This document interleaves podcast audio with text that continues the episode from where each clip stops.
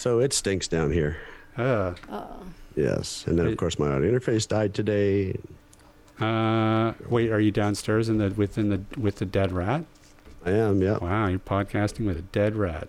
You betcha. Hey, that's a good in the ceiling, podcast name too. in the ceiling or in the wall somewhere. I'm here with my dead rat, My air purifier, which we'll call Mortimer. Mortimer. Mortimer the dead rat. Well, b- Believe me, I would much rather be doing that than some of this crap that I've been doing. Yeah, and it sounds like you're. What are you working on your taxes over? This is your. Oh, it I- sounds like a lot of envelopes opening over there. What's going Yeah, on? you know what? Like I'm, s- I, am so I'm. I've everything has been about multitasking lately, and it's just, it. Uh, uh, honestly, it's it's getting it's a little, it's it's Two starting more to weeks. Two get more to me. weeks. Two more weeks, and you get some me time. Uh, what's happens in two weeks? On the 18th, she's on vacation. Oh, okay, right. Yeah, I'm gone. I'm so I'm gone from the like the 12th Oh yeah. There you to go. the 19th. Where are you going? but, um, But- S- San Francisco and Tahoe.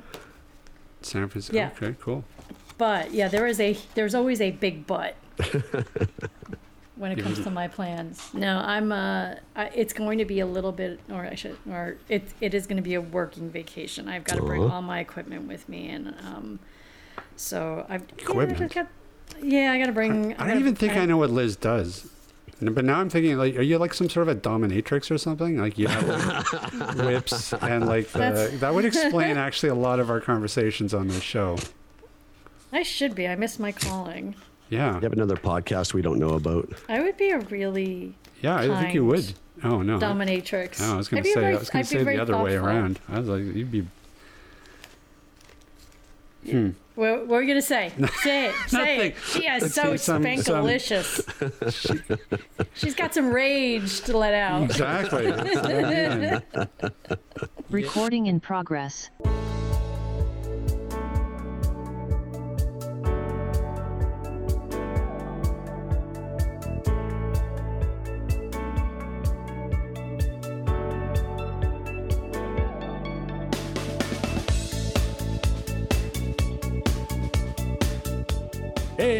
Welcome to another episode of AT Banter.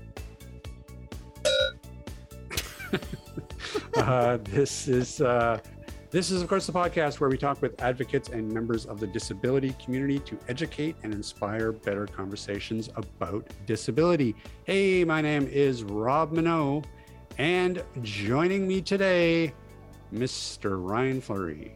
Hello again. Uh, and also here with us once again, the lovely Liz Malone. Thank you, Rob. Hello. Uh, and of course, we have Mortimer the dead rat, who is currently uh, holed up somewhere in Ryan's basement wall, Yes, making Ryan's life very interesting. indeed. Very smelly anyway. Yeah, yeah. I, I, I'm telling you, everybody. It seems like everybody on the show today is uh, is working through some issues. So it's a miracle that this episode is happening. The show must go on. It must go on. This Uh, is however, the uh, the episode of Troopers for sure. it's true. Should we start playing Uh, ABBA's Super Trooper? Uh, yeah, that's right. Or Trooper. Uh, Or Trooper. Trooper song? Raise a little hell. There you go. Or is that was that were they were they the the uh, uh, we're here for a good time, not a long time? Yeah, and Boys in the Bright White Sports Car. Yeah, see, there you go. Lots of Trooper songs. Sorry, you have to be Canadian to get any of those references. Um, and old. You have to be old and Canadian. Uh, and uh, we have no Steve Barclay, which is why, of course, there was that big pause with no banter banter because he's currently in holding hell, uh, trying to get through to his bank um, to do something. So uh, we're going, we're going, no Barclay today. Bark, barkless, Bark free. bark free. Yeah, we're bark free. Okay. Uh, how are you guys, other than uh, really hot and uh, in a really smelly environment? With I'm dead doing all right. rodents that may or may not be giving you the plague as we speak. Ah, it's all good. He's a trooper. He's a he's a trooper, eh? COVID didn't get me, either will the rat. yeah, well, I'm, I'm pretty sure. I'm, I'm sure the plague. I'm, I think we can cure it. I think. Maybe. I'm not sure. I'm not sure if they have a vaccine for that or if we got that as kids, but maybe. But we'll find out. Uh, anyways, hey Ryan, Yes, Rob.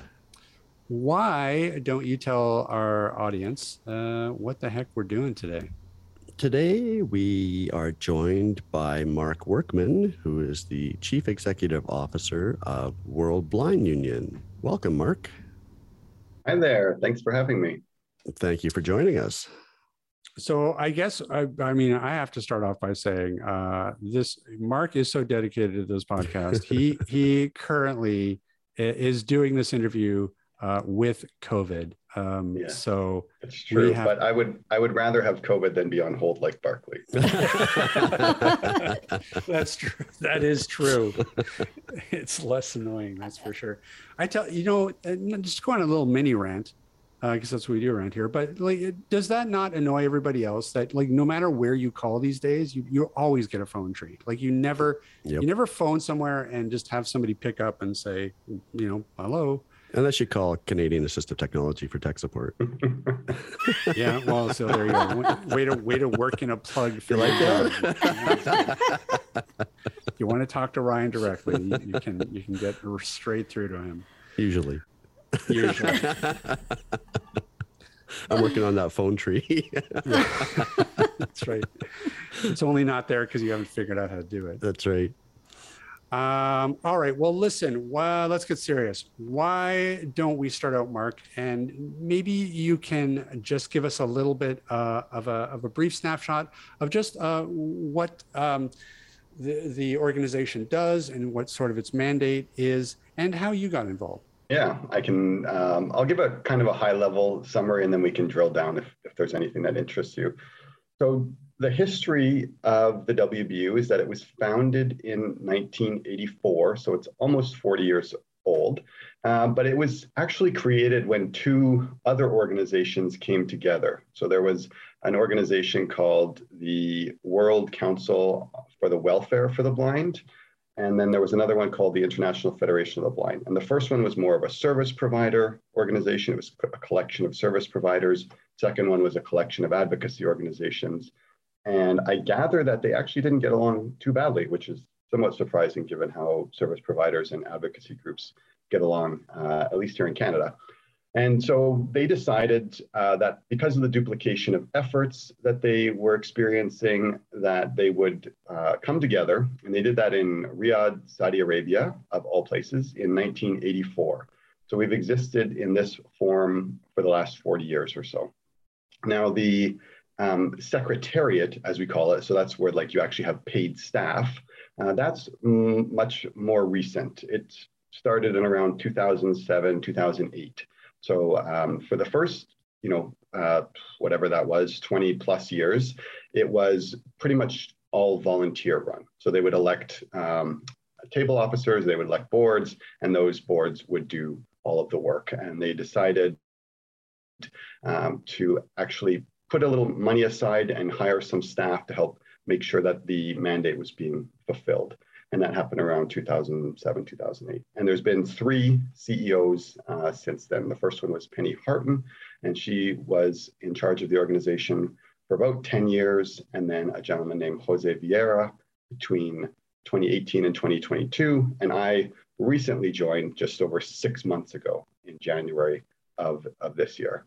So that's a bit of the history. I'll really quickly share the the, what we do. And I think of it as in two broad categories. One is advocacy, and the other is capacity building. So for advocacy, we would be involved in uh, representing or advocating for blindness issues at the international level. So sometimes that would be with a United Nations body like the World Health Organization or UN Habitat, or it might be going to a major international conference like the World Urban Forum 11 that we recently attended in Poland. The second category would be capacity building. And I guess I should pause and just say that World, World Blind Union is actually an organization made up of other organizations. So CNIB, an organization you're probably familiar with, is a member. So too is National Federation of the Blind in the US, and several hundred other organizations around the world would all be member organizations for the WBU. And so, under that capacity building bucket, we are basically trying to support our member organizations to empower them so that they can do more work, be stronger advocates, provide better services in their local countries. And we might do that by providing training, workshops. So, Marrakesh Treaty is a good example. This is the treaty that allows for cross border sharing of accessible materials.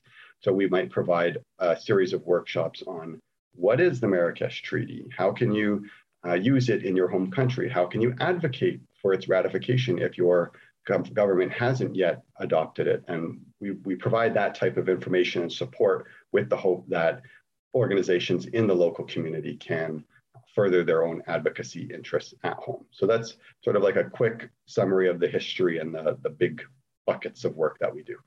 So now, do does it sort of work as a little bit of a, a, network between all the different organizations? Like, do they quite often eh, come together and talk amongst themselves and and share advice and resources, or is it is it mainly sort of you know centered where where you're providing the the resources to them? Yeah, it's a good question. I would say it's both, um, but we could do probably better in both areas as well. So we do have something called the General Assembly, which takes place every four years, where delegates would come from countries all over the world to a specific location. In 2016, it was in Orlando, Florida. In 2020, we intended it to be in Madrid, Spain, but that was June 2020. And so COVID put a stop to that. So our General Assembly was delayed a year and was primarily virtual. There was some small elements that were in person in Madrid, but it was largely uh, a virtual General Assembly. But that is that's something that happens every four years, and that is an opportunity where um, countries can make connections and, and learn from each other and, and participate in conversations. The other mechanism that we have to allow that is we are divided up into regions. So um, that helps by having a little bit of um, a collection of organizations or and countries that are closer geographically. So I won't um, I won't rattle them all off, but there are six regions, and right now we're in because I'm in the U.S. right now. We're all in the North America Caribbean region, so it includes Canada, U.S., and a lot of the Caribbean countries.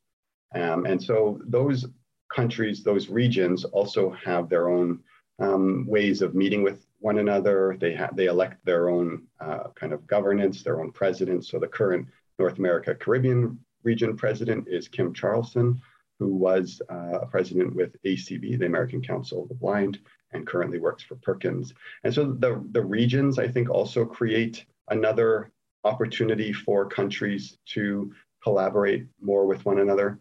But I said that I think we could do better. Um, we're, we're working on a couple of other things. We're working on an online platform or tool that will hopefully facilitate some collaboration. And, and we're working on improving our communications as well. Like we, we've invested a little bit of money in our last budget to improve our communications. And for me, that involves not only us communicating out to the world, because a lot of people have no idea who we are, but also communicating uh, or like allowing or enabling organizations that want to get in touch with us to have more opportunities. And then the third piece is helping make maybe facilitating conversations among organizations because I think they do want to help each other, they do want to learn from each other. But um, and if we can play a role in helping make that happen, then I think that's sort of our responsibility. I find it interesting that you know I don't think I had heard of World Blind Union up until the concert for Ukraine was launched. You know, here in Canada, like you mentioned, we have the CNIB, the CFB, the CCB, all these different organizations, but I hadn't been aware of World Blind Union. Is that kind of how you guys want it, just to kind of be in the background and let these local organizations take care of most of the meat? Or would you rather be more in the public eye? That's an interesting question. Uh, I, I mean, it's interesting to me too because we are headquartered in Canada. So mm-hmm. the fact that uh, Canadians aren't aware of us, for me, that is a concern. I, I, I do, definitely don't think we should be um, stepping on on the toes of other organizations Sure. or interfering in their work. But I would love it if more people knew that we existed and knew what we were all about. Um, I've been doing some presentations here at the American Council of the Blind uh, virtually because of COVID. Uh, but a couple of times people have asked, like, how can I, as an individual, get involved in WBU and what you do? And that's a little tricky right now because we're an organization that's made up of organizations. So it's typically through your organization Right. um, that you would get involved. But I'd, I'd be interested in figuring out ways or thinking of, of ways that individuals can have a bit more of a role. Um, and maybe it's with respect to influencing what we do or providing us with their input, um, that, that kind of thing. So personally, I would like it if we were more well known. And I think, I think that's one of the main reasons the, the board is interested in investing in communications is so that we can um, raise our profile a little bit, cre- create a stronger brand. Uh, our website needs to be redone. It's, it's quite out of date.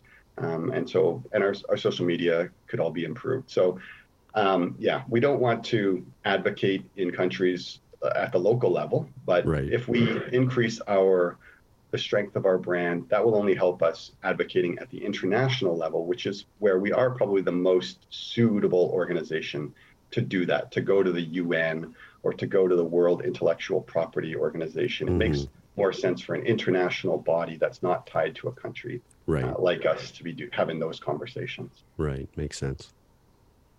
Now, does your organization do its own uh, fundraising, or is it is this organization? Are you funded by the different member organizations? Do they pay some sort of dues? Like, what's the what's the uh, I guess the monetary um, structure for you know where this funding is coming from? Mhm. We uh, there's multiple sources. Um, so the one of the main sources would be membership fees, and it's based on a relatively complicated formula that has to do with population and also has to do with um, the different rankings your country might have uh, from UN agencies. Um, so whether you're a high income or a low middle income, et cetera, like there's four different categories that you might find yourself in. And that, w- and then there's a number of delegates that you receive based on your population. And so I, I won't go into the detail any more than that because it's uh, frustratingly confusing. But based on that formula, there's a certain membership fee that you're charged each year, and and then we leave it up to the the organizations within that country to figure out who's going to pay for it, because it doesn't have to be that they split it down the middle. Um, in Canada, it's CNIB and CCB. They may or may not split it down the middle. Um, it may be that one of them pays pays for the membership fee, but still supports CCB's participation, um, just as an example. Right. So, so that's that's one way. Um, we also do recognize that not every organization will be able to pay that, and so there are opportunities for subsidies and, and reduced fees and that sort of thing. That's one one uh, fundraising or ge- revenue generation tool. Well, the other is um, sponsorship, where some organizations will give beyond their membership fee, and we always are very grateful for that. So there's different levels of, of sponsorship, um, you know, sort of like the silver, gold, platinum um, type deal. And so that generates um, a little bit of revenue as well. And then the third way is projects. So we do partner with different organizations. Um, right now, we've got a couple of partnerships with CBM Global. Um, so this is a, an, an organization. CBM used to stand for Christian Blind Mission. They don't really use that anymore. Um, so CBM Global is a large international organization that works with groups like the WBU um, to do different types of projects. And so we've received some funding through them, another one through International Disability Alliance, where we partner with them and have received some grants. So those are more project uh, based funding. So that, that's the main way. What we don't do um, is go out and do fundraisers and Mhm. like use advertising, use social media, that sort of thing. Um, and I, it's not something that I've really looked in in depth, but I do know that you know one of the sensitivities would be you're now competing with organizations that are members of yours, and so that can get a little a little tricky to to balance to balance that.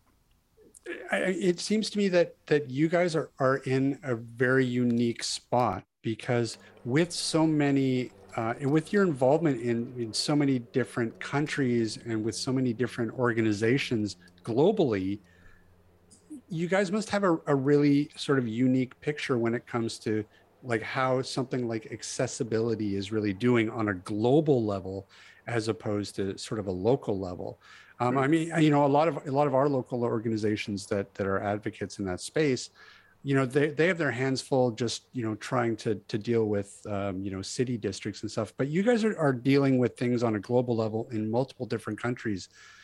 Do you guys sort of you know record keep or or or make note of you know the different countries and sort of what their level of accessibility might be comparatively to others? And do you try to sort of um, you know sort of pour more resources into some of the the countries that that may not have the the types of resources that say you know canada or the us for example might have? Hmm. i would say yes. Um, we do things we've done some surveys um, around employment to, to try to get a better picture of what the employment situation is in different countries we did a survey near the early on in the pandemic to understand how COVID was affecting blind people in different countries, and you could sort of break it down a little bit and see the different um, impacts depending on where you were in the world. Um, accessibility, I'm I can't quite recall if we have. It wouldn't surprise me, but I I don't think it would be in the recent past um, that we have. But I will say that accessibility is one of the areas, like um, when I say accessibility, I'm thinking of the way the built environment is designed. That is one of the areas that the World Blind Union has made a priority, and it's partly due to that partnership I mentioned with CBM Global. Um, so we created something called the Global Program for Inclusive and Accessible Urban Development. And um, I mentioned the World Urban Forum, which just took place in Poland. So a few of us were there and participating in panels and dialogues. Um, we launched a special issue of a journal on public space that was where the entire issue is dedicated to accessibility and inclusive um, design. Um, so we, we've done some stuff like that. Um, in April, one of the team was down in New York at a what they call a high level meeting at the United Nations and had a chance to address the General Assembly and talk about accessibility um, and that sort of thing. And there were 700 mayors that were present that were hearing um, that message. So we do that type of stuff. Um, now, you know, you might hear that, and if you're like me, you might think, well, that's all well and good, but like, how does going to Poland at this huge international event or going to New York at the United Nations, like, how does that actually translate to helping someone in Rio de Janeiro or Nairobi or something like that, uh, which is a totally fair question. And the way I think about it is really there, it does need to be a two pronged approach. Like there's a lot of value, I think, from us being in front of these large gatherings. The World Urban Forum, um, it had 20,000 people register. I don't think that many actually showed up, but it, it was definitely, you know, thousands and thousands of people. And some of them would be city planners or urban developers like urban planners. Um, some of them would have been mayors and things like that. And so getting a message out um, in, in those types of venues is definitely helpful. But then it really needs to be paired with the second prong, which is like working with our members to you know, so that they understand what messages are we communicating, how can they reinforce those messages at home, how can they advocate um, in their local communities. And so I think once you're once you're doing those two um, two approaches, then I think you can really see some some positive differences that are that are made. So, Mark, is there any follow up that's done by you know, let's say a local organization? If you've got 700 mayors showing up to a meeting, is there any follow up to see if they've got more questions or want more information? partly i think we do need to, to tackle this question and uh, what we call it is it's the challenge of localization because we have all of these great international frameworks um, where they they actually set out a lot of really key requirements and recommendations and that sort of thing but we want to localize it so we want to translate it into actual change at the ground level so so the last couple of months have been a bit of a whirlwind uh, with, with travel. yeah. uh, but our next step is to to sit down and say, okay, now we've launched this journal, for example. It's got tons of useful articles, information. Um, I reviewed one of the articles. It was on shared spaces. So you know these um, environments where cars and pedestrians and cyclists mm-hmm. are all meant to uh, live together in harmony. Um, and um, and it points out a lot of the challenges that blind people experience in these environments. And, and so now we've got research, academically peer-reviewed research that organizations can start to use. So the question is like, okay, well, how can we support them? We can't just, you know, here's a link, uh, have at her, right? You know, like now you have all you need. Mm. I think instead, what we need to, what we are planning to start doing and have started a little bit in other contexts is, especially now that we're much more comfortable with this technology is like different Zoom webinars where we're where we can go through the article. We can sit down and say, look, we're going to do a webinar on shared spaces. If this is an issue in your community, join us. Um, if you can't join us, we'll record and you can find it on our website. And we will um, walk you through what, what some of the findings are, what some of the recommendations are, and we can just talk through like how can you use this in your local community. So all of that is stuff that we've like I said, we've started to do some webinars, um, but we're going to really ramp that type of stuff up. Right.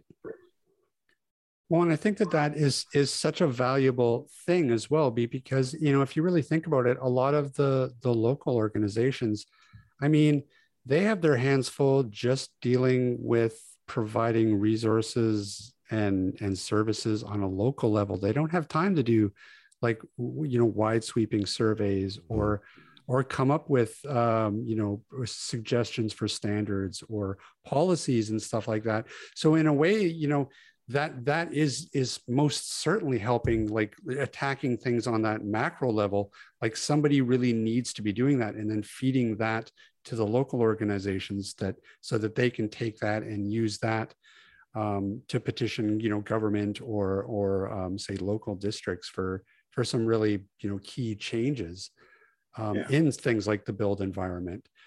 Um, yeah. So, you know, I think that, and I, I, really feel like that's kind of something that that is missing within, uh, I would say, you know, right across the board um, in terms of like disability. Um, there's there's just so many different organizations servicing particular populations that it becomes a little bit overwhelming to to really try to navigate that or to really really get things done um, on a on a political level, like we need to happen uh, to really you know sort of drive home, say accessibility, for example. Mm-hmm. I do think that's right. Um, to the extent that we can build some bridges or get some groups aligned, um, that's a, a key role we can play. The other thing that I think that really no other organization is likely to do is to share things that are working well in one part of the world with other parts of the world. I mean, of course, everyone will go on social media and they'll put up on their websites and they'll share like all the great work that they're doing, which is great. But like we can play a role of saying, look, um, to this organization in this part of the world, you know, we know which problem, which challenges you're facing, and we actually know that there were some successes in Canada or the U.S. or um, or and I don't want to suggest that all the successes are going to come in the Western world either. It might mm-hmm. be that something really great is happening in Bolivia, and we can share um, that successes from that country with others around the world. And I, like I said, I don't think that any other blindness organization is going to, to take on that role. So that's one that I think we own, and then and like I say, that I think we can do better at. And I'm hoping that you know in the next six months, as we really um, uh, the investments in our communications as they start to pay off, we'll see a lot more of, of that type of work being done. I have a question for you. All right. and I don't know if this I don't know if this falls into your court or not, but recently there's been talk about the blindness community and car manufacturers and how they want standardized audible signals from these cars. Mm-hmm. And the manufacturers are kind of putting up their hands saying, no, we're going to do it our own way. And, you know, with traffic congestion, with the cuckoos and the peep peeps of the audible signals, we're going to have hybrid cars chirping and tweeting and cackling down the roads. Are you guys involved in any of that conversation? Um, not so directly. Like you, I follow it. I've I've heard of a lot of the conversations, and a lot of our members are. Um, it's again, I have to.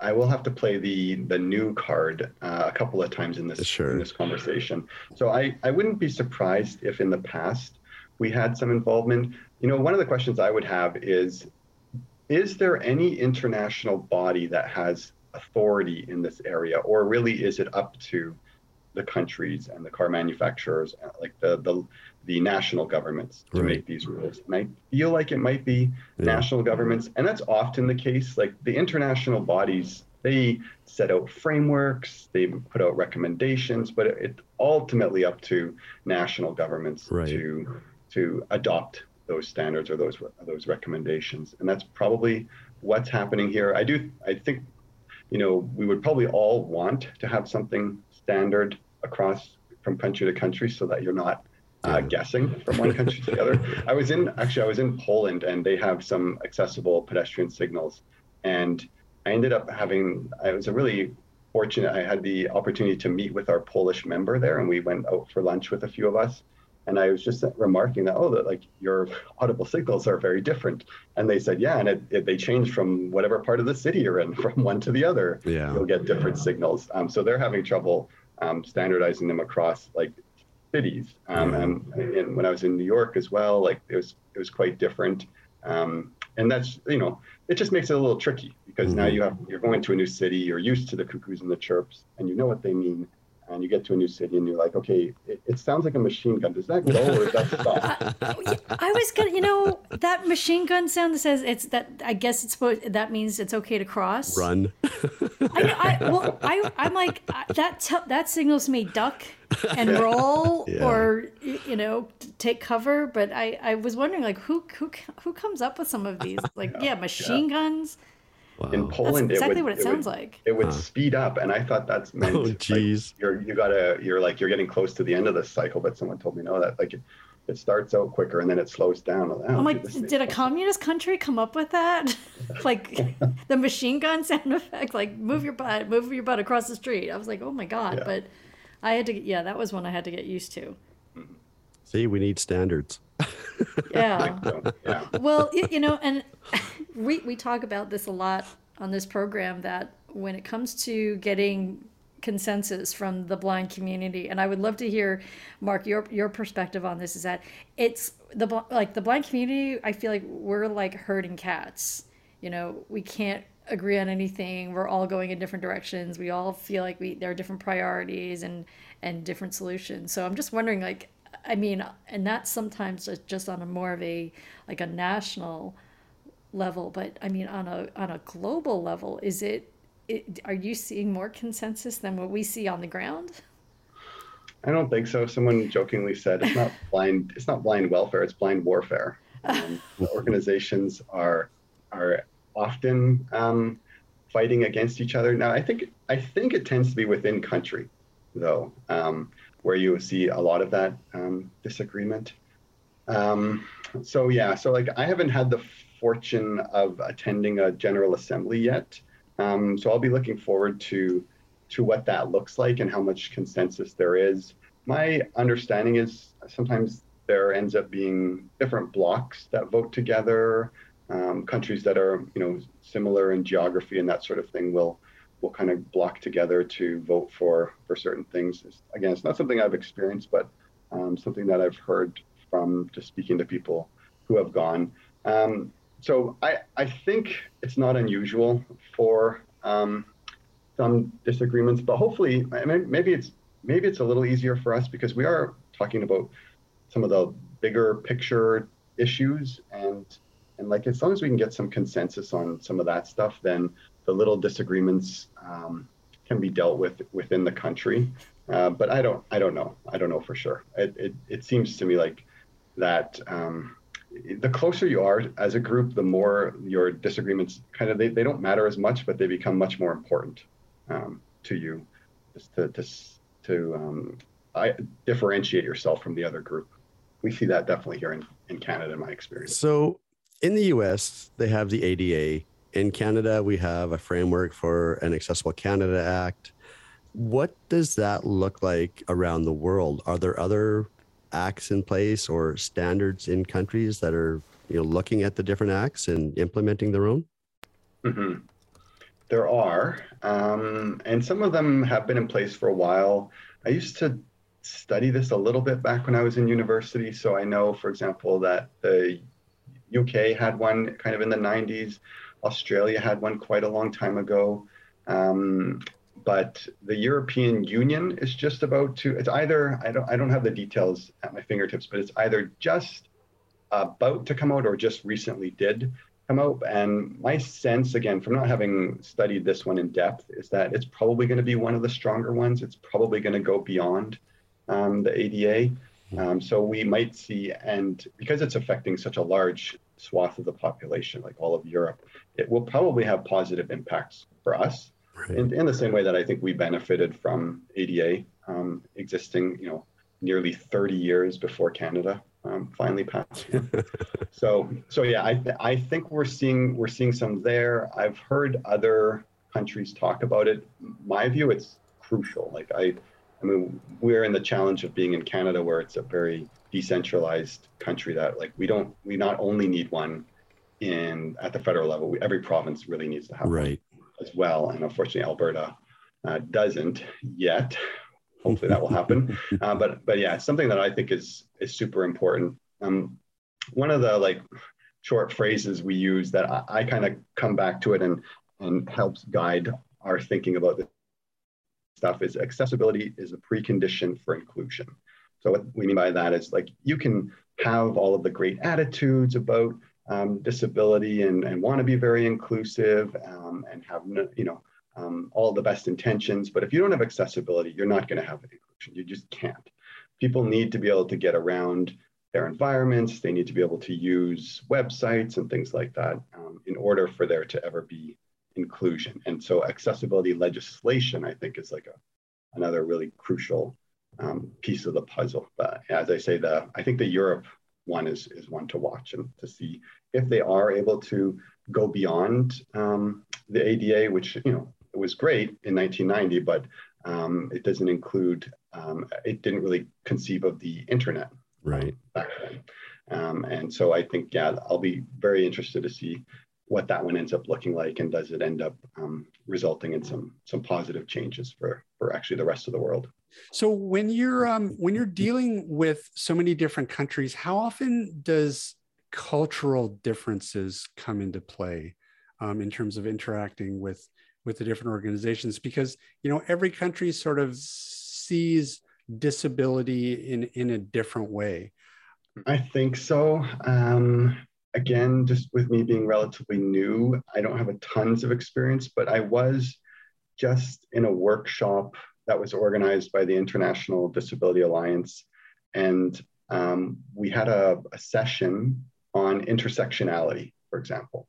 And that's, I think, a concept that we're becoming more familiar with here in Canada and in, in probably largely Western countries. So the idea that um, different parts of your identity might intersect in different ways and create unique circumstances. Um, we the, the people in my group, we broke up into small groups, and the people in my group, one was from the Arab Organization of Persons with Disabilities. And she said, like, I don't, I've never heard this concept. We have no idea what this means. It, it wouldn't really resonate with um, our, our folks. So there's just like a different um, perspective on things. And I, I, don't think there was a hostility to the concept or anything, but it was just, it was very um, foreign and new concept to, to this individual. And I think, um, I think we could see other situations like that. You know, attitudes towards women are different um, in different parts of the world. Attitudes towards disability and um, and being sort of out there and independent is a little different in different parts of the world. So it's something that I'm anticipating um, being not a not a problem, but just uh, a fact that we need to be sensitive to and aware of, and not to you know I I when I when I got the job I said during the interview, like one of the issues is that like I am a white dude from an affluent country who is like heterosexual and cisgendered and all of this stuff. And like and now I'm dealing with lots of people whose situations and struggles I can't easily identify with. You know, like I grew up relatively poor um, in Canada, but still relatively poor in Canada. It can be um, quite wealthy compared to poor in South Sudan um, right. or places like that. And so I was, I try to be sensitive that like um, not to impose or just think I have all the answers or anything like that, and to recognize that people may be at different stages in their journey. Even my thinking about disability um, evolved big time from like, and largely I would say through my through my education. Before I went to school and before I started volunteering with advocacy organizations, my attitude was like most people's, was pretty negative about disability and, and blindness. And it really evolved um, through exposure to different blind people, through exposure to different blindness organizations, and in my case, through academ- academia as well, made a, a big influence on me. And so people's, you know, attitudes and things like that can evolve. And it's just about understanding where people are at and um, and providing information and, and that sort of thing. So so yeah, I, I haven't experienced a ton of it, but I do think it will be something to be aware of, especially at our next General Assembly, for example, where you where you do have hundreds of people from all over the world uh, coming together. Yeah, I mean, it, it really is fascinating um, because uh, even just knowing what what I know, which isn't a lot, let's be honest. Um, but it seems to me that you know, just because a, a country is say a developing nation, that that it's it's not a one to one where the more a- affluent uh, nations have better views on disability because you it, it, really wealth has nothing to do with it. Um, it's mm-hmm. more of a it's more of a cultural thing. You could certainly have a developing nation that that they have an, an amazing view um, on disability. They they treat people with disabilities very well. It's just that the, the country itself doesn't have a ton of money to throw at, at disability resources. So, I mean, that must be a really fascinating sort of mosaic to try to knit together under this one big umbrella. Mm-hmm. Yeah, the only thing I would add to that, that I, what your comment makes me think of is like some countries are a bit more about community than I think we are in in some Western right. countries, where we tend to be a bit more individualistic and about um, the rights of the individual and independence, as opposed to things like community and interdependence and mutual dependence and, and that kind of thing. I, I do think um, personally, like I think we could use a little more of that. I understand why our our countries have sort of developed in that way, and and communities communities can be oppressive for sure, right? Um, but but also I just I, I, worry sometimes that if we're too individualistic and atomized is a word we would sometimes use in philosophy, like we're just these different atoms all floating around on our own, um, that that's a problem too, and and we may miss out. Um, and I know in my own like personal life, I've volunteered with our community league with the hope of trying to create more of a sense of community um, in the neighborhood. And I think other countries, ones that may be a little bit maybe developing or a little bit um, less well off, they may also be really strong places for communities and support each other as as communities rather than um, kind of letting each individual kind of fend for themselves. Yeah, that's a really good point. I mean, I think I would I could I would almost argue that wealthy countries are actually a lot worse at uh, some of their attitudes because mm. because of, of, of, that very thing of, of that lack of community um, or of this attitude that sort of I got mine, so now get off your butt and go get yours. Yeah, yeah. Rather than we're going to work together and try to make it so that we all succeed. And yeah, that's right. Well, it's not the same level, but you know, look what COVID taught us, right? Well, there were a lot of people with disabilities who weren't able to get out and get groceries, who were left on their own. Nobody was checking in on them. You know, the community yeah. is needed. And, and actually, that's a that's an interesting segue, Ryan, um, because I, I did want to ask about because you did mention that um, a COVID survey was sort of one of the one of the more recent um, surveys that you you did. What were your findings around COVID and just how that impacted sort of the global disability community? One kind of interesting finding was the top issue, and it wasn't the only issue, but the top issue that people cited that had been impacted was around transportation and mobility. And so, like, if you might, if you'd asked me before, I might have thought it would be something around healthcare, um, maybe isolation or things like that. Um, which you know, transportation mobility is connected, but that was the most common issue cited, and I think it does make some sense in that blind people rely very heavily on the public transportation system, and that was um, rattered, radically altered um, during the pandemic. In some cases, it was shut down altogether, or um, it was services were significantly cut back.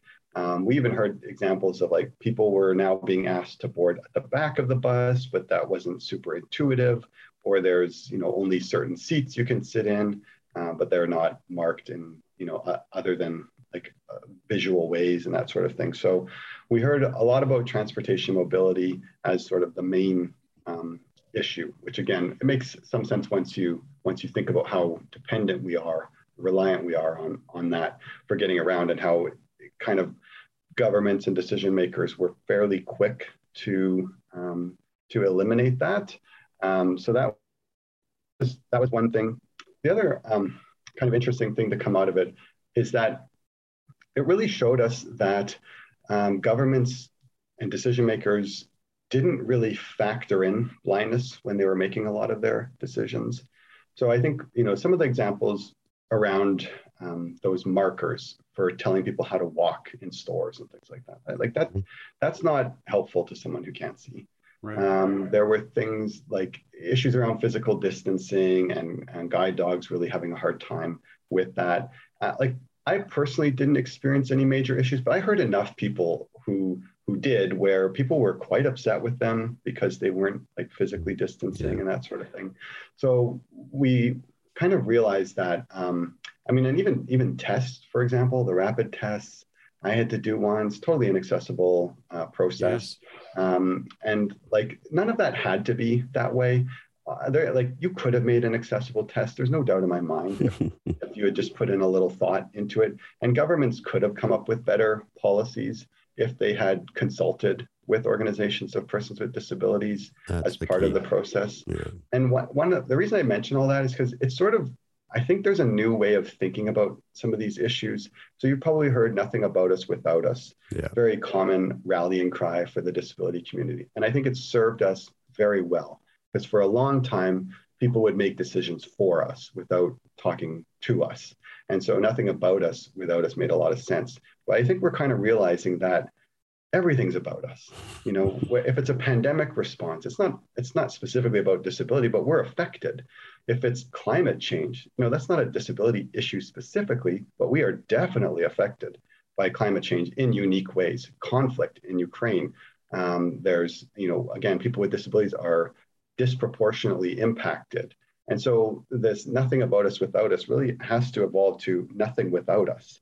Um, it doesn't have quite the same ring to it, but I think the thinking behind it is right, which is like whether you're talking disaster, emergency plans, COVID response, um, climate change response, like all of these things, people with disabilities need to be at the table to avoid what we saw happen during the pandemic, where all of the a lot of the decisions had negative impacts on people with disabilities and they didn't have to yeah very good point i, I probably wasn't a nation on earth that didn't uh, screw the pooch on that mm-hmm. one because you know because a lot of times you know those those covid policies came into effect uh, so fast mm. they had to really no act fast they they mm. just didn't they didn't take the time to really think about it. And I mean, I could even think of another example. What was that? Wasn't there an app, uh, a travel yeah, app? Arrive, the Arrive Can app, I think. ArriveCAN app mm-hmm. was, uh, you know, was was mandated and it wasn't accessible. Yeah. So you know. yeah, and I, I I'm like we'll give a pass on some things. Like you do have to move quickly. Um, in some cases, I would say like you ideally would have started to think about some of these stuff before ArriveCAN. I if they had just involved some blind people in testing it, or if they had gone to organizations that you know provide accessibility consultant, I bet you they could have they could have done it. Um, sure. Yeah. Yeah. But yeah. I mean, I do agree that some in some cases they did move very quickly, and um, and that's a challenge. But that's a lesson learned. Is like okay, let's while we're not in a pandemic, um, which I know we still are, but while we're not, you know, while we're not in the middle of a disaster, let's make sure that our plans are including people with disabilities. I, I think that it's that's sort of an indicator, though, of a problem in the way of thinking. Because even if you do have to act fast, they just didn't even think of it. Like yeah. the, the, fact that it didn't even enter their minds to go, oh, okay, wait, what about, you know, mm-hmm. the disability community? you know that's i think that that's the hurdle that we sort of have to overcome they do we just they just have to that has to enter their minds whenever they're they're developing policy or they're they're doing anything in that yeah. in that sense. if it doesn't we're going to suffer for it. Exactly. But on the flip side you know we've had this conversation on the show before where the disability group is so vast and so diverse. So it's not just talking blindness. We're talking autistic. We're talking dyslexic, we're talking whatever your disability, you know, mm-hmm. that's a huge demographic. Yeah. And to bring everybody to the table, um, I'm not saying isn't possible, but that's a large undertaking. Yeah. It, it's true that proper engagement isn't easy. I don't think it's I don't think it's particularly complicated. Um, like we know what to do, but it does require a commitment. It does require time, which, you know, in some cases they don't have the time. And it does require some resources, right? Like if you're going to do a proper consultation, you'll have to have a budget for sign language interpretation. Right. You'll have to find a venue that's accessible. Um, you'll have to ensure that blind people can get there relatively easily on public transit. You might have to produce some alternative formats um, so that like there are there are expenses associated with it. So I don't want to suggest it's easy, but I also don't mm-hmm. think it's particularly um, complicated and anything that can't be done. Yeah, and I mean, I really think that you know, at the end of the day, really all it all it also requires is just having some accessibility consultants around that you know can raise the red flag when when something like ArriveCAN gets developed. You know just all it takes is one guy in in one meeting to be like oh hey incidentally we should probably make that accessible too right? That's one um, reason why it, it really does help for organizations to employ people with disabilities yes like, you know um, they are you're much more likely to be responsive and if, if you're a government to your citizens but even if you're just a business to your customers if some of the employees can flag things um, that you know that your customers would be affected by. So it's a, yet another good reason to um, to employ people. So originally, I wanted to have you on, Mark, during the time of the concert for Ukraine, the "We're with You" concert, and unfortunately, you were traveling, and that just didn't work out. But where did that fundraiser end up, and and what is happening with Ukraine and the blind? Yeah, I mean, maybe I'll back up briefly and just um, give a little context around the concert. So um, the invasion happened when Russia invaded Ukraine about a month after I joined the organization. Um, and so it was not something that I had put in my 90 day plan um, and not something that I was uh, really well prepared for. Um, so I ended up having a lot of conversations with different people people were reaching out to us asking how they could assist, how they could help. Um, and being so new, I really wasn't sure what we could do.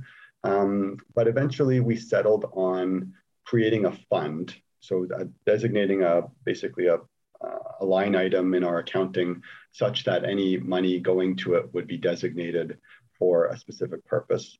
And I'll be totally frank, I thought we would raise five, 10,000 um, through this fund.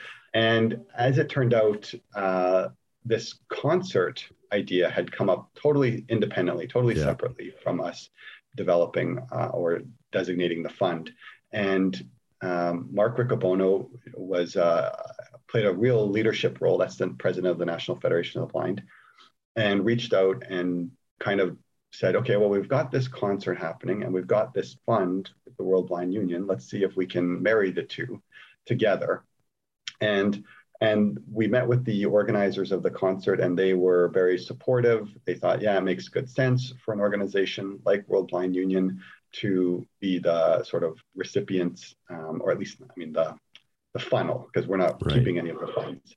Um, and so that ended up um, being agreed to, uh, that the concert would go ahead and then all proceeds raised would go to the World Blind Union's Ukrainian Unity Fund.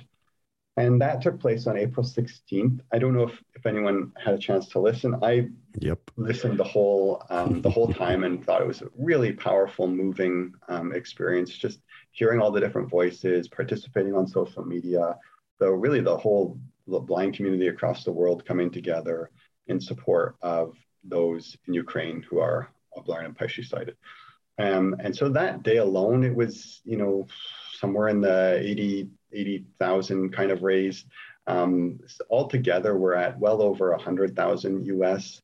I, um, I don't have the latest numbers, but sure. I put it somewhere between 115, 120 um, thousand that was raised through that. Um, and so the, a lot more than I initially planned, which is good. I mean, it means that we have more money to to provide and support, but it, it's daunting as well because it's a lot of money and a lot of responsibility, and we want to make sure we um, provide it in ways that have the most positive impact um, and help the people. So, um, where we stand at the moment is there are some legal issues. They're not like um, major barriers or anything, but as a registered charity in Canada, we can't easily just say take this 100000 say okay you can have 50 you can have 50 and um, and have at her right? We um, be, there are just rules around uh, canadian charities giving money to to other countries. And so we're setting up some agreements um, we're hoping to keep them as as relatively informal as possible so that there's not a huge burden around reporting and all of that stuff. But at the same time we want to balance that with also respecting people's donated money and right. trying to make sure it gets to the place that it needs. So, trying to find that balance. Um, so, I've been in conversation with a number of organizations that are in Ukraine or in surrounding countries like Poland, or um, there's a uh, person in Finland who has a charity that I've been in contact with. And so, we've identified the organizations, at least some organizations, and um, we're in the process of setting up some memorandums of understanding with them. And the intention is to provide small ish um, amounts of funding and kind of see how it works. How well does it work? Does it get to where it needs to go? You know, how, how quickly is it spent? And then we can provide additional funding based on those, we could call them pilots right. um, that, we're, that we're going to do. Um, since then, we've also actually heard from our member in Ukraine, and that that actually was something we hadn't done um, since 2015. We hadn't really had contact with our Ukrainian member since 2015, and even I mentioned earlier we have regions. So one of our regions is the European Blind Union, and even they hadn't heard from Ukraine since 2020, mm-hmm. so before the war.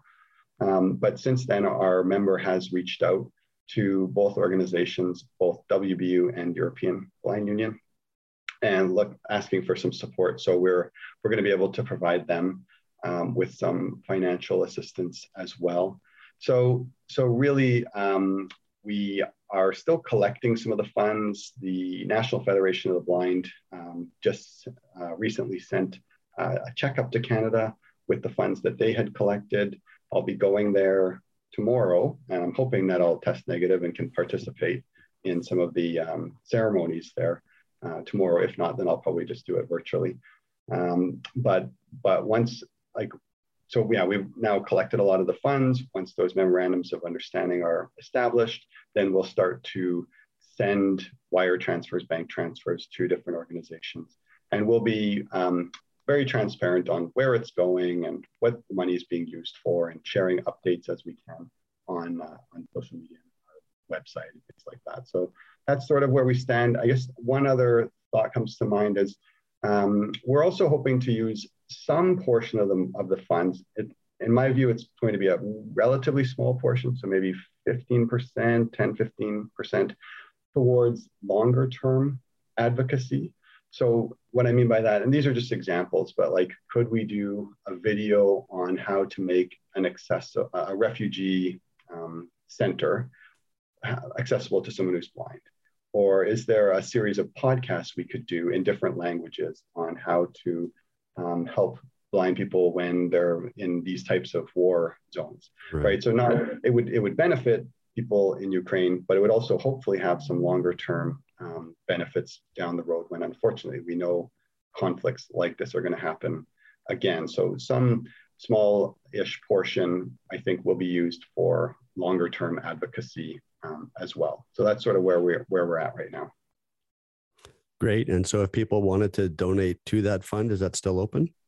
It is still open. Yep. So on our website, there's a Canada Helps or a PayPal donation option, and either whichever one you click, there's a way to specify that you want your donation going to the Ukrainian Unity Fund. So that is still um, an option. And of course, anyone in Canada, we are a registered charity, so you would get a tax receipt and could get a take some advantage of uh, any tax credits and things like that as well. Uh, great. And and uh, sorry, what's the website that if people want to go there? Um, I know the short version we have is www.wbu.ngo. wbu.ngo. Perfect. And we'll we will make sure that we include a link in our show notes as well. Perfect. Mark, uh, we want to thank you so much for uh, for troopering through this episode. uh, I'm sure you're probably. I mean, we could probably talk to you for another two hours, but I'm sure you're probably ready for a nap at this point. No, it's, it's been a lot of fun. but uh, listen, you know, well, we're happy to have you come back uh, one day as well. Uh, I think it would be great to heck. We could just have a whole episode on the Marrakesh Treaty, mm-hmm. uh, just that alone, because that's there's there's a lot there to unpack as well. Mm-hmm. But listen, uh, best of luck. Thank you for all the work that the organization is doing. Thank you so much for having me. I really appreciate the opportunity and have uh, thoroughly enjoyed the chat. So happy to uh, to join you guys anytime. Awesome. Great. Thanks. Thanks so much, Mark, and get Mark. better soon. Yeah, yes, right. You. Thanks, Mark. Thanks. Yeah. Bye. Bye. All right. Well, well, uh, I have to tell you, so much has happened since uh, Mark left. Uh, for those people who are curious, the behind the little behind the scenes peek at uh, the AT Banter podcast. So while we were saying goodbye to Mark, uh, the, the power in Liz's house went out, uh, and so she is not here. But guess who arrived in the middle of the interview? It's none other than Mr. Steve Barclay. What? Where? Banter, banter. banter. That's right. Banter, banter, banter. That's right. We you you owed us a banter, banter because we didn't have it at the top of the show. Oh, let me let me catch up. Banter, banter, banter, banter, banter, banter, banter. see, see, I, I, bet you didn't even know that. So you don't listen to shows. Whenever you're not here, this is like the the it's like the the fallen f- fallen pilot formation. Uh, whenever I say AT banter, there's just a big pause. Leave a lull. He says banter, banter. Yeah. So it's like it's like leaving an empty chair for a fallen comrade. Aw. Yeah. Sad, uh, pathetic, but aw. Yeah. So well, any so in any case, uh, for the outro here, uh, we'll have no Liz, and uh, but Steve is here. So there you go. We traded. Tag. That's right. No, that's a really that's a really interesting organization. Um, and the more that that I listen to Mark talk, I have to say that it's it's kind of crucial. Like we really do need work done at that macro level. Um, because really, if you think about it, local organizations don't have the time or the resources or anything else to really work on things um, at those higher levels. And it's it's interesting to hear how different organizations from around the world interact too. Um, you know how they have different different takes on different different aspects um, I'm sure it's uh, I'm sure their meetings are probably just fascinating to yeah. to sit in on. Oh, absolutely. And I mean, it's it's so weird. You put any any amount of human beings in a room together, and it will inevitably turn into like a power struggle, and politics will become involved, which is a little bit frustrating, right? Like even you know, and when we know even here in Canada, um, you know, we we have a few uh, blindness organizations, and we won't name any names, but uh, you know, I don't think many of them actually get along very well together, or at least I haven't heard of them getting along. Well, I think they they get along. You know, they're you can be members of multiple agencies as well. So, I I don't know. At some point, somebody probably didn't agree, so let's go start our own. But well, but I, for a lot of them, I feel like you know they're also fighting over limited resources, yes. right? In, in ways. So you know that's gonna automatically sort of set them set them at odds. Well, and what does the Uh, government do? You know, the government's standing on the outside looking in, going, okay, well, this agency's saying this, this one's saying this, this one's saying this. Like, get on the same page and maybe we'll talk. Yeah. I don't know. But then you multiply that on a on a global level, and you have all these different cultures and countries Mhm. coming together. Like that's just it's got to be such a challenge. Um, I forgot to ask him like how big the actual organization is in terms of like just how many staff um, that they have, staff and volunteers, because it, it must be huge. Because to try to juggle all of this, uh, I I mean that's quite the undertaking. So Lots of volunteers. yeah, they're they're better humans than us. We can barely produce a a uh, a weekly podcast without somebody dropping out. or dropping Yeah. in. Dropping in, we got drop-ins, dropouts. We've got a dead rat uh, in the, in the walls of Ryan's studio. Just all kinds of kinds of nonsense going on today. That's right. Oh, hey, that reminds me. So, did you get through to your bank? I finally got through. Yeah, Yeah. So, how long were you on hold for? a uh, little over an hour. Ugh. That's not Just too, trying too to get bad. through to Visa. Yeah. Oh, but Visa, you'd think, you know, come on. I just hate phone trees now. I just hate phoning anybody. Yeah. just don't want to do it. I, I hate the message. We are dealing with higher than normal call volume. Oh. Well, that's just a standard line now, right? Yeah. I know, I know, and it, it, it has no bearing in reality No. anymore. It's like, We'll get to you when we're ready. and talk about legislating some standards. Can we please get some standards in place where is if you put somebody, if you put me in a a hold or a, or a sort of hold queue, uh, you are not allowed to like play the same really bad piece of music over and over and over. Like there should be, you need to have at least six different songs. They have to be uh, like no no light light jazz At least- versions of police songs like no none of that like at least some of them are at least some of them are giving you the option for callbacks now, so you don't have to sit on hold. You can go about your business. occasionally Yeah. but then you know you're going to miss that call. You just Give them your know cell that that will happen. You'll just be in the bathroom or something and be like god damn it. Oh, maybe. yeah it happens. Uh anyways well uh i guess all that's left uh, is for the uh, three amigos to do our do our little outro here. It's been a Let's while since it. we it's just been we gotta have to recalibrate now with liz gone uh okay so let me see if i remember how this works hey ryan Yes, Rob.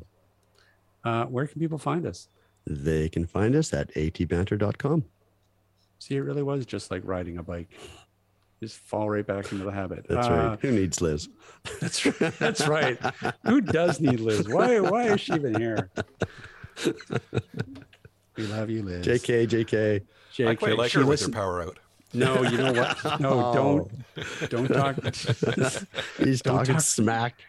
don't talk smack about her because she actually listens to the show. Oh, no.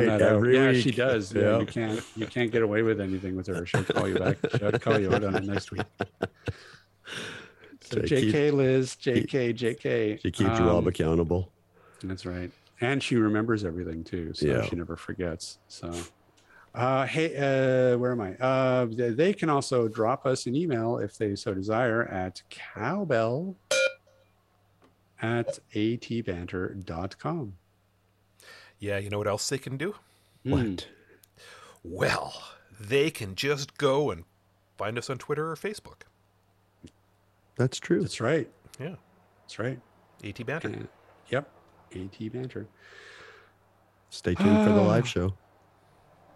Yeah, you're still planning that, huh? Oh, it's All coming. right. And I'm not even going to tell you guys. We're going to be doing an episode one day and it's going to be streaming to Facebook Live. And I'm not even going to tell you. What? Okay. Yeah. All right. Not even going to tell you.